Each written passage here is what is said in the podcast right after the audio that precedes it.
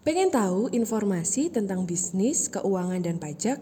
Dengerin terus di Cash, The Consulting Podcast, agar kamu selalu update informasi seputar bisnis, keuangan, dan pajak.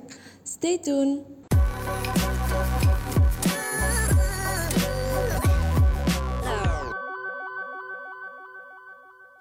Halo, kembali lagi bersama saya Gebi Agatha. Uh, pada kesempatan kali ini saya akan membahas uh, mengenai uh, bagaimana cara pendokumentasian bukti-bukti uh, transaksi terkait dengan persediaan barang dagang. Karena seperti yang kita ketahui ya, persediaan ini merupakan uh, salah satu aset perusahaan yang sangat-sangat berpengaruh uh, bagi sebuah perusahaan dan uh, karena mutasi atau keluar masuknya persediaan ini sangat cepat, maka kita perlu untuk benar-benar menjaga atau mengarsip bukti-bukti yang terkait dengan transaksi persediaan. Persediaan barang dagang merupakan aktiva perusahaan yang setiap saat atau setiap hari itu mengalami perubahan. Umumnya persediaan sendiri itu berupa bahan baku atau bahan e, bahan setengah jadi ataupun memang sudah produk jadi yang nantinya akan didistribusikan atau dijual kepada konsumen.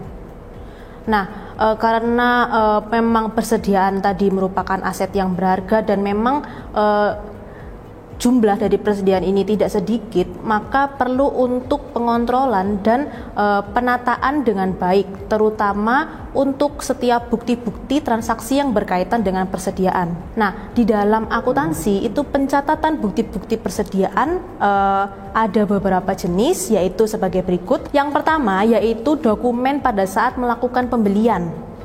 E, dalam pembelian ini e, kan kita membeli barang kepada supplier dan nantinya barang tersebut akan masuk ke dalam gudang kita. Yang pastinya dalam pencatatannya yaitu yang dicatat adalah jumlah barang yang masuk dan e, berapa harga beli yang kita dapatkan dari supplier. Lalu dokumennya berupa apa saja? Yang pertama yaitu dokumen untuk laporan penerimaan barang laporan penerimaan barang ini itu e, menjadi dokumen yang akan menjadi dasar apabila nanti staf gudang akan melakukan pencatatan untuk penambahan kuantitas dan penambahan nilai dari suatu persediaan.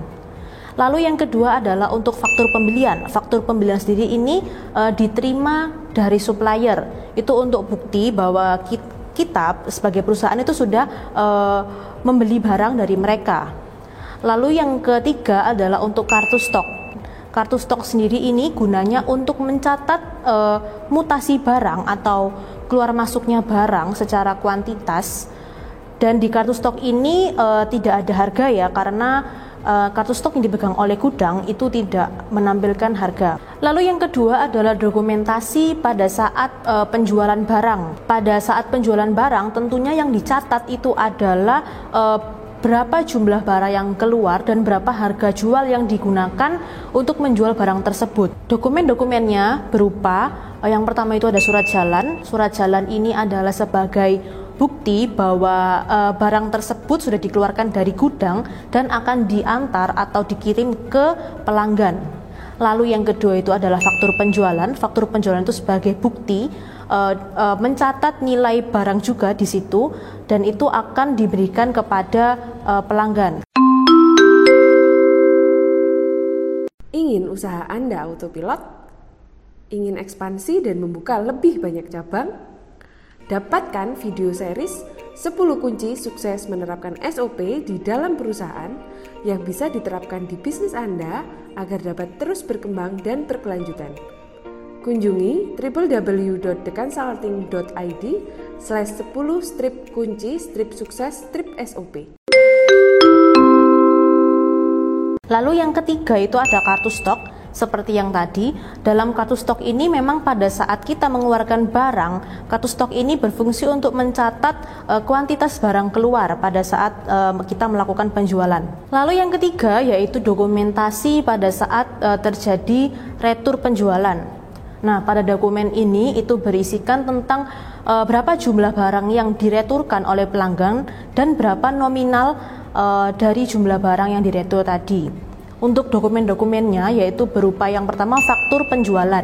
E, faktur penjualan yang uh, kita berikan kepada pelanggan tadi itu apabila ada barang retur, faktur itu akan kembali ke kita.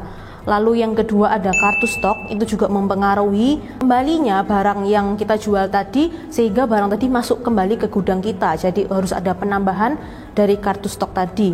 Lalu yang ketiga ada nota retur jual. Nota retur jual ini e, berfungsi untuk bukti atau sebagai bukti bahwa barang ini sudah diretur dengan nilai uh, sekian. Kemudian yang keempat yaitu dokumentasi terkait transaksi uh, retur beli. Seperti yang Anda ketahui, uh, retur beli itu kita lakukan ke supplier. Jadi dalam retur ini itu berisikan tentang catatan mengenai uh, jumlah barang yang kita returkan dan nilai barang yang kita returkan ke supplier. Lalu dokumen-dokumen apa saja yang harus didokumentasikan? Nah, yang pertama itu ada faktur pembelian. Faktur pembelian ini adalah faktur yang kita dapat pada saat kita membeli dan kita mendapatkannya dari supplier. Lalu yang kedua, kedua itu ada kartu stok. Eh, lagi-lagi kalau berhubungan dengan persediaan, memang kartu stok ini eh, sangat-sangat dibutuhkan karena pada saat ter terjadi transaksi retur beli ini kartu stok akan uh, mengurangi persediaan kita atau persediaan kita akan keluar dan kita persediaan tadi itu akan dikembalikan ke supplier. Lalu uh, yang ketiga itu ada nota retur beli. Nota retur beli ini sebagai bukti bahwa kita itu sudah melakukan retur ke supplier dan supplier sudah menerima retur dari kita. Lalu yang kelima itu ada dokumentasi yang berkaitan dengan pindah gudang. Nah, untuk uh, perusahaan para pebisnis luar sana pasti ada yang memiliki tidak tidak hanya satu gudang, pasti ada yang memiliki beberapa gudang dan dalam proses pindah gudang apabila gudang satu itu kekurangan barang pasti akan diambilkan atau dipenuhi dari gudang yang lainnya. Nah, di sini dokumentasi yang berkaitan dengan pindah gudang yang pertama itu yang pasti adalah form pindah gudang. Jadi form pindah gudang ini diberikan uh, dari staf yang ada di gudang utama uh, akan diberikan ke gudang gudang tujuan, jadi di mana tempat kita akan mengambil barang untuk memenuhi stok di gudang utama. Lalu yang kedua ada kartu stok. Nah, meskipun uh, tidak ada transaksi atau hanya sekedar pindah gudang, tetapi kartu stok itu harus selalu diupdate karena setiap gudang itu memiliki kartu stok yang berbeda-beda. Uh, apabila barang A di gudang satu tadi uh, akan dilengkapi oleh barang A dari gudang 2 maka stok di gudang satu akan bertambah seperti itu. Jadi mutasi barang itu akan selalu terupdate. Untuk dokumentasi terkait dengan transaksi yang berkaitan dengan persediaan, e, kalau boleh saya rangkum tadi berarti ada yang pertama e, pada saat penjualan itu ada faktur jual, lalu pembelian ada faktur beli, lalu pada saat retur itu ada nota retur, ada e, nota retur jual, nota retur beli dan form pindah gudang Lalu yang selalu ada itu adalah yang pasti adalah kartu stok. Karena memang kartu stok itu e, sangat dibutuhkan untuk mencatat e, setiap mutasi persediaan barang yang e, kita miliki. Oke, itu tadi penjelasan mengenai pendokumentasian e, transaksi yang berkaitan dengan persediaan.